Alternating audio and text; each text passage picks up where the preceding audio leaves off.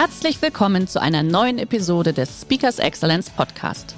Der heutige Podcast wurde im Rahmen eines unserer Live-Events aufgezeichnet. Hier ein Tipp zum Beginn der heutigen Folge.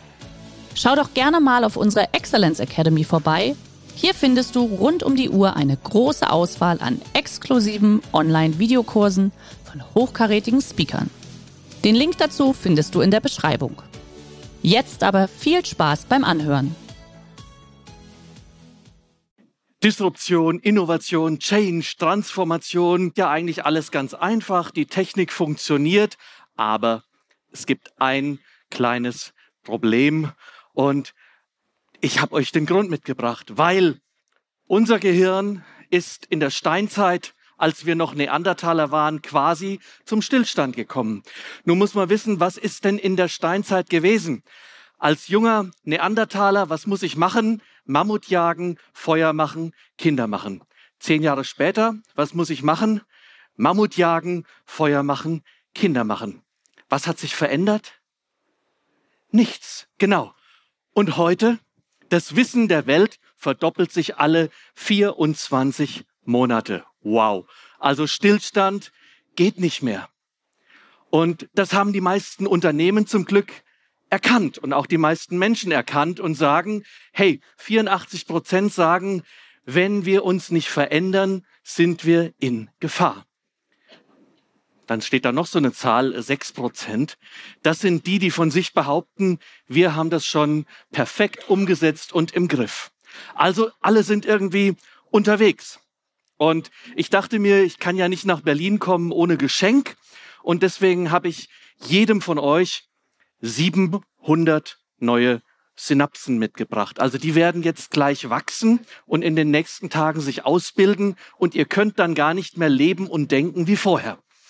Ja, so sehen die aus und Warum müssen wir uns denn mit dem Thema beschäftigen? Auch mit dem Thema Geschwindigkeit. Tempo nimmt zu und ich kann keine Entwarnung geben. Es wird nicht mehr gemütlicher, sondern es wird immer schneller. Und ich beobachte jedes Jahr diese Fortune 500 Liste, die einstmals stabilsten Unternehmen der Welt. Aktuell verschwindet alle 20 Tage ein Unternehmen von dieser Liste. Huhu. Firmengründung 1955. Die durchschnittliche Lebenserwartung des Unternehmens, die ist 75 Jahre gewesen. Ihr ahnt schon, wie es heute aussieht wer ein Unternehmen gegründet hat 2015. Dieses Unternehmen wird statistisch gesehen zwölf Jahre existieren. Und dieser Trend geht natürlich weiter. Also immer schneller, schneller, schneller. Und wir können nicht mehr sagen, das überlegen wir uns mal im nächsten Geschäftsjahr. Denn rund um die Welt werden Dinge schnell entschieden und wir sind in Deutschland nun leider mal gar nicht schnell. Vorhin haben wir über Lebensmittel gesprochen. Die NASA hat diesen 3D-Footprinter bereits in ihren Raumfahrzeugen installiert. Also es gibt unterwegs jetzt Pizza und nicht mehr nur Astronautennahrung. Dieses Haus kannst du ausdrucken in 20 Stunden. Und das Interessante daran ist, die Kostenersparnis 75 Prozent. Auch das kein Traum mehr, sondern längst im Einsatz, derzeit vorwiegend in Krisengebieten, aber könnte ja auch bei der nächsten Stadtteilentwicklung ein Konzept sein. Ja, verrückte Dinge, die da passieren. Ich habe noch ein schönes Beispiel von den Holländern mitgebracht. Diesen Wein, das ist ein Nanowein. Den steckt man in die Mikrowelle, bevor man ihn trinkt und drückt auf eins, drei, fünf oder sieben Sekunden und dann entsteht daraus ein Chianti, Pinot Noir, Merlot, Barbera, je nachdem, welche der Millionen Nanokapseln sich öffnen. Ja, für Weinliebhaber ein Graus, oder? Aber das gibt es alles schon. Also die Zukunft ist schon längst da. Deswegen das Zauberwort Disruption. Lasst uns darüber auch noch mal kurz sprechen. Vorhin haben wir über Netflix schon ein bisschen was gehört. Bevor man DVD hatte, ich weiß nicht, ob sich daran noch jemand erinnern, gab es Videotheken. Ja, kennt ihr noch. Da konnte man zwei Sachen falsch machen. Erstens, Film nicht zurückspulen. Zweitens, zu spät abgeben. Wenn man zu spät abgibt oder Film nicht zurückspult, musste man Strafe zahlen. Ein beliebtes Konzept, der Kunde gehört bestraft. Darüber hat sich auch geärgert dieser Mann, Reed Hastings. Er war im Januar hier in Berlin und ich hatte das Vergnügen, ihm zuzuhören. Und er erzählte die Geschichte, ich habe mich so geärgert über diesen Film Apollo 13. Ich musste 40 Dollar bezahlen, weil ich zu spät war. Also habe ich Netflix gegründet. Und als kleiner Anfänger ist er dann relativ früh nach Texas geflogen zu Blockbuster Video.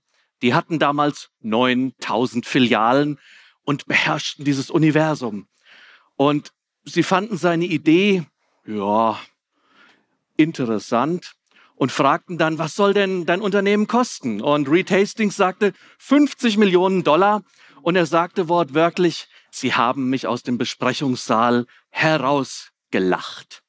Wenn man Chancen verpasst, dann geht's einem so wie diesem Menschen. Der hat die erste Digitalkamera erfunden. Das ist sie übrigens. Ich gebe zu, die sieht nicht, nicht sehr handlich aus und war auch noch ein echtes langsames Ding. Und er hat dann in seiner Vorstandssitzung das vorgestellt. Und dann stand sein Chef auf und er sagte, Steve, no one would ever want to look at their pictures on a television set or on a screen. Naja, jetzt könnten wir mal den Test machen mit euren Smartphones, wie viele Fotos ihr so da drauf habt. Also Kodak hat sich geirrt. Sie haben ihm aber zum Glück erlaubt, das Patent anzumelden. Und mit diesem Patent hat Kodak Milliarden verdient, ohne jemals selbst in das Business einzusteigen. Nun, wir wissen, wie das Ende ausschaut. Wenn man sich eben nicht weiterentwickelt, gehört man irgendwann mal zu diesen Unternehmen. Und das wollen wir ja nicht.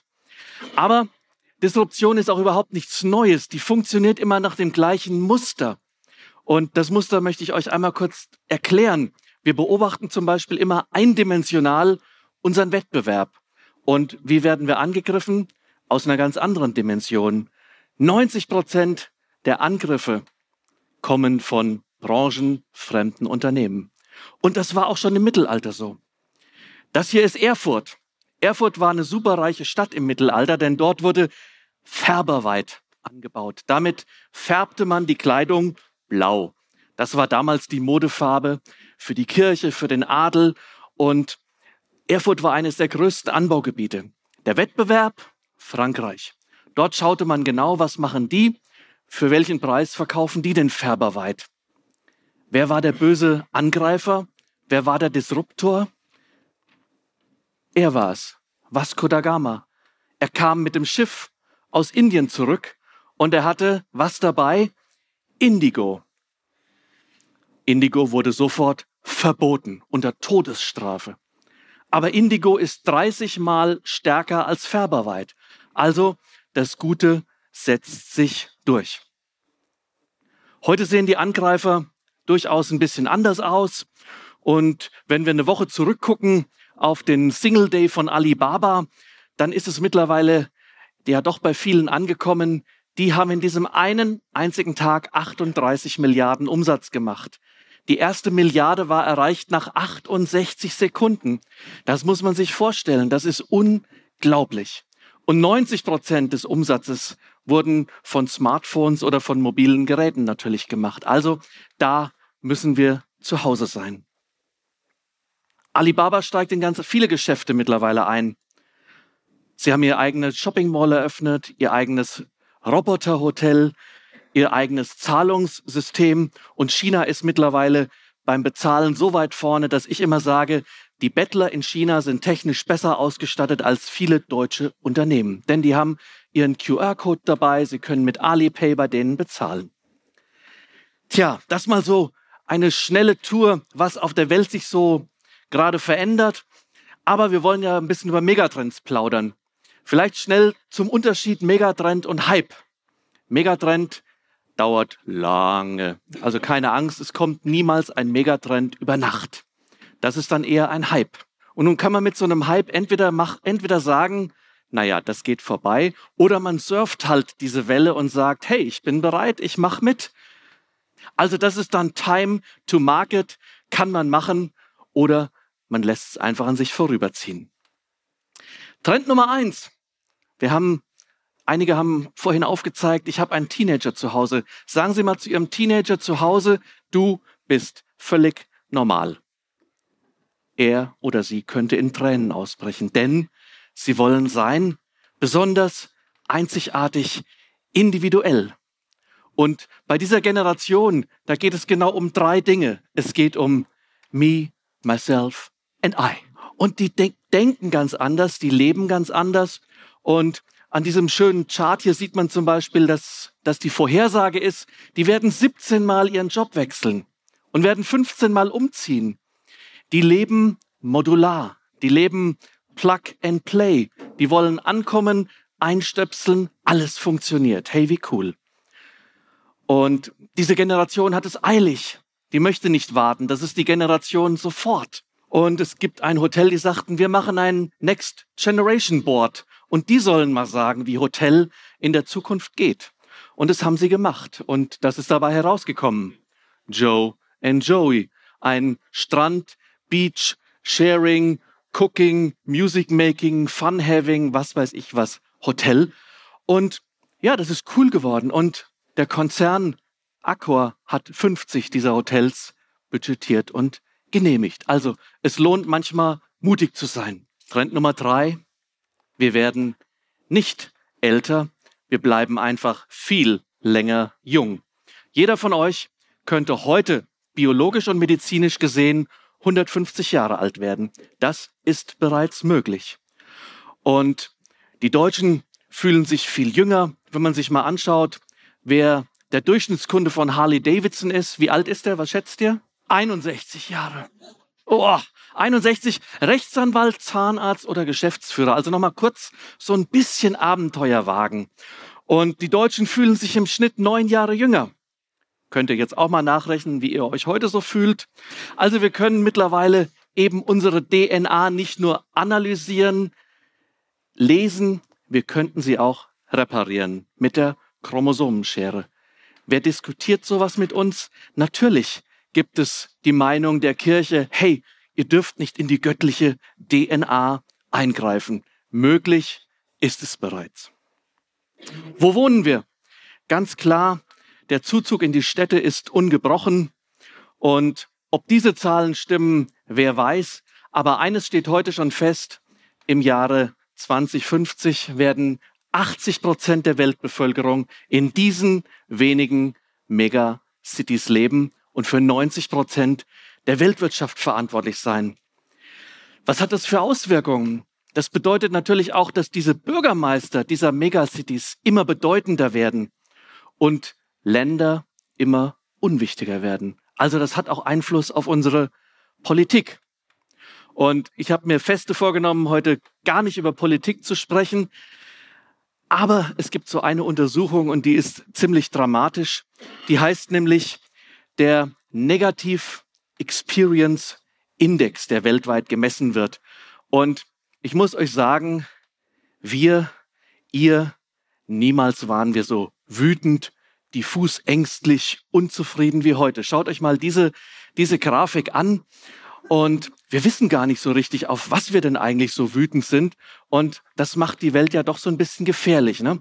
Was passiert denn so in der digitalen Welt? Diese Stadt hier, ich weiß nicht, wahrscheinlich war noch nie einer dort von uns. Die hat gerade 35 Milliarden ausgegeben in ihre künstliche Intelligenz. Diese Stadt wird komplett gemanagt, ist die smartest city of the world sozusagen.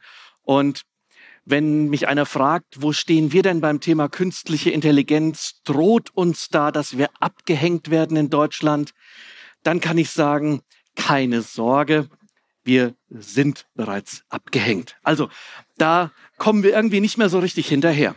Trotzdem, Konnektivität ist und bleibt ein Megatrend. Wir alle wollen verbunden sein. Es gibt tausende von Plattformen, über die wir uns verbinden. Die werden immer wichtiger. Die werden immer mehr Traffic bekommen. Und wenn man diesen Jahresvergleich sich immer anschaut, dann stellt man fest, einiges ist so zum Stillstand gekommen, wie zum Beispiel Snapchat, Facebook, WhatsApp, Twitter. Aber Netflix zweieinhalbfach gewachsen. Instagram sich nochmal verdoppelt innerhalb der letzten zwölf Monate. Und da werden viele dieser Plattformen, die man anfangs belächelt hat, plötzlich zu einer Business-Plattform. Selena Gomez hat für dieses Posting 550.000 Dollar bekommen. Also einmal die Coke-Flasche kurz hinhalten. Ronaldo bekommt 400.000 für ein Posting, also damit kann man Geld verdienen. Mein Büro in Hamburg ist direkt über dem Apple Store und ich sehe dort 24 Stunden Menschen. Warum? Weil sie verbunden sind. Und vorhin haben wir am Flipchart schon einmal diese Pyramide gesehen. Ja, das ist einfach wichtig geworden und das können wir nicht mehr diskutieren. Das führt uns zum nächsten Trend. Security, Hacking, Cybercrime. Für diesen Trend werde ich immer ein bisschen beschimpft, ähm, aber ich finde ihn einfach so wichtig, darüber auch ehrlich zu sprechen. Den Weltmarktführer in Cyberabwehr für Autos besucht und habe unglaubliche Sachen gesehen. Jedes Auto ist mit jedem Laptop als Waffe quasi zu steuern. Und da müssen wirklich konkrete Abwehrsysteme installiert werden, um das Auto sicher zu machen. Immobilien. Dieses Hotel ist dreimal gehackt worden letztes Jahr in Österreich. Die Gäste waren in den Zimmern eingesperrt. Lösegeldforderung in Bitcoin. Der Mensch wird angreifbar. Brauchen wir eine Human Firewall? Alle diese medizinischen Hilfsgeräte sind theoretisch in Gefahr. Und das ist aber auch ein neues Geschäftsfeld. Also wo Schatten ist, ist auch Licht. Also hier entwickelt sich auch ganz viel. Mobilität, ein wunderbares Thema hat sich aber auch komplett verändert. Heute ist Mobilität eben nicht mehr, ich besitze ein Auto, sondern es ist eben, ich will von A nach B. Und auch hier geht der Fortschritt rasant voran. Automobilkonzerne müssen sich verändern. Und es zeigt einfach, wie wichtig die Weiterentwicklung ist. Business Development ist keine, ist keine Kür mehr, es ist Pflicht geworden. Hier in Berlin baut Aldi Wohnungen und zwar richtig gute. Also die können nicht nur Lebensmittel verkaufen. Und den nächsten Trend, den kann ich euch natürlich auch nicht ersparen. Das Thema Ökologie ist so wichtig geworden. Und es wäre schön, wenn wir CO2-Ausstoß reduzieren können. Das wird uns aber nicht helfen. Wir müssen CO2 abbauen. Das ist die richtige Wahrheit. Wir haben zu viel.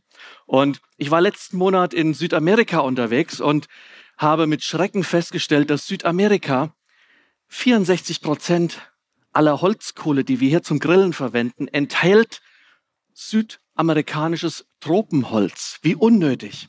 Und die Lösung für all diese Probleme kann in der Pflanzenkohle liegen. Denn Pflanzenkohle ist in der Lage, CO2 auf Tausende von Jahren zu speichern. Also die gute Nachricht ist, wir werden es wahrscheinlich überleben. Aber auch in unserem täglichen Umgang verändert sich viel. Wenn wir hier um die Ecke in einen Supermarkt gehen, dann ist ein Lebensmittel 1500 Kilometer gereist und durch 28 Paar Hände gegangen. Kein Wunder, dass sich dann wieder solche Nachbarschaftsinitiativen gründen. Diese erste weltweite vegane Hotelsuite in London, immer ausgebucht, mit tollen Ideen. Dieser angebliche Lederbezug ist aus den Abfallstoffen der Ananas gemacht. Also es gibt tolle Geschichten. Gesundheit, Sport, Ernährung. Du bist, was du isst. Gerade habe ich in New York dieses Konzept angeschaut. Soul Cycle. Dort geht man morgens um 6 Uhr hin, trainiert bei Kerzenlicht, lauter Disco-Musik 45 Minuten lang, kostet 34 Dollar und zwar jedes Mal. Das ist kein Fahrradfahren, das ist Therapie, das ist Community. Und die Amerikaner sagen so schön, people want to belong. Ja, wir wollen alle irgendwo dazugehören. Also auch wichtig, wenn Sie im Business drüber nachdenken, wie können Sie Ihre Community einfach erfinden, stärker machen, die Leute an Sie binden. Ich glaube, da gibt es noch viele Möglichkeiten. Die Arbeitswelt von morgen, und dann haben wir es mit den Trends auch schon fast geschafft, die sieht natürlich nicht mehr so aus, dass es eine Prozesskette gibt, wo irgendwann am Ende der Kunde mehr oder weniger bedient wird, sondern der Kunde wünscht sich eigentlich diese komplett vernetzte Welt. Arbeitsplätze werden sich verändern. Die Arbeitsplätze selbst sehen nicht mehr aus wie ein Büro, sondern sehen aus wie ein Abenteuerspielplatz für Erwachsene. Und die künstliche Intelligenz und die Robotik, die wird unser Leben obendrein verändern. Gehen wir nochmal nach Japan. Wir haben vorhin schon das Hotel gesehen. Das hier ist die Rezeption eines Kaufhauses und wird auch von einem Human Robotic betrieben. Und hier ist das berühmte Henna Hotel mit der kleinen Geschichte. Ja, das hat funktioniert mit diesem Check-in. Die haben nur einen kleinen Fehler gemacht. In den Zimmern, die Roboter, waren nicht programmiert, dass Menschen nachts Folgendes tun. Sie ahnen es, einige schnarchen. Und die Roboter haben dann immer mitten in der Nacht die Schlafenden geweckt und gefragt, das habe ich nicht verstanden. Ja, also kleine Fehler unterwegs passieren, aber im Großen und Ganzen entwickelt sich das einfach weiter. Und auch ziemlich verrückt, und das mag Japan symptomatisch sein, 44 Prozent der Japaner sagen, ja, ich kann mir vorstellen, mit einem Human Robotic als Lebenspartner zu leben. Die sehen mittlerweile auch schon relativ echt aus. Wir geben Endspurt meine sieben Empfehlungen für die Zukunft. Wart ihr schon mal in einer Eisbar, die ungefähr so aussieht? Diese hier bewegt sich, denn sie ist auf einem Schiff. Und nun kann man ja über Kreuzfahrtschiffe diskutieren. Ähm, ich war letzte Woche bei der Schiffstaufe der MS Grandiosa und ich muss sagen, die ist wirklich grandios. Platz für 6300 Menschen und alles sehr, sehr schlau inszeniert. Also meine Empfehlung Nummer eins, mehr inszenieren. Und du hast es vorhin angesprochen, wenn ich eine Wohnung herrichte für den Verkauf und sie ein bisschen stage, was passiert? Doppelt so schnell verkauft, 15 Prozent höherer Kaufpreis. Zweites Beispiel, wieder eine Wohnung, die ein bisschen aufgepeppt wurde mit wenig Geld, zum 15 Prozent höheren Preis verkauft. Trend Nummer drei ist natürlich, wenn wir uns Unternehmen anschauen, wie diese hier, die machen Dinge anders. Die sind einfach omnipräsent, wie auch dieser Diamantenhändler, die den ersten begehbaren Webstore haben bauen lassen. Der Kunde ist aber weiterhin ein anonymes Wesen, also wir müssen auch da analysieren, Big Data, was hier alles passiert werdet beste Freunde mit euren Kunden, auch ganz, ganz wichtig. Und Community, auch hier nochmal ein ganz schönes Beispiel. Johnny Cupcake, die verkaufen keine Bäckereiwaren, die verkaufen T-Shirts. Und sie haben 2000 Menschen, die mittlerweile ihr Firmenlogo tätowiert haben. Last but not least, und darin sind wir Deutschen nicht so besonders gut, ist das Thema Verführen, Überraschen. Der heutige Vortrag hat dir gefallen? Dann schau dich doch gerne auf unserem Kanal um oder sei live bei einem Forum dabei. Weitere Informationen findest du in der Beschreibung. Bis zum nächsten Mal.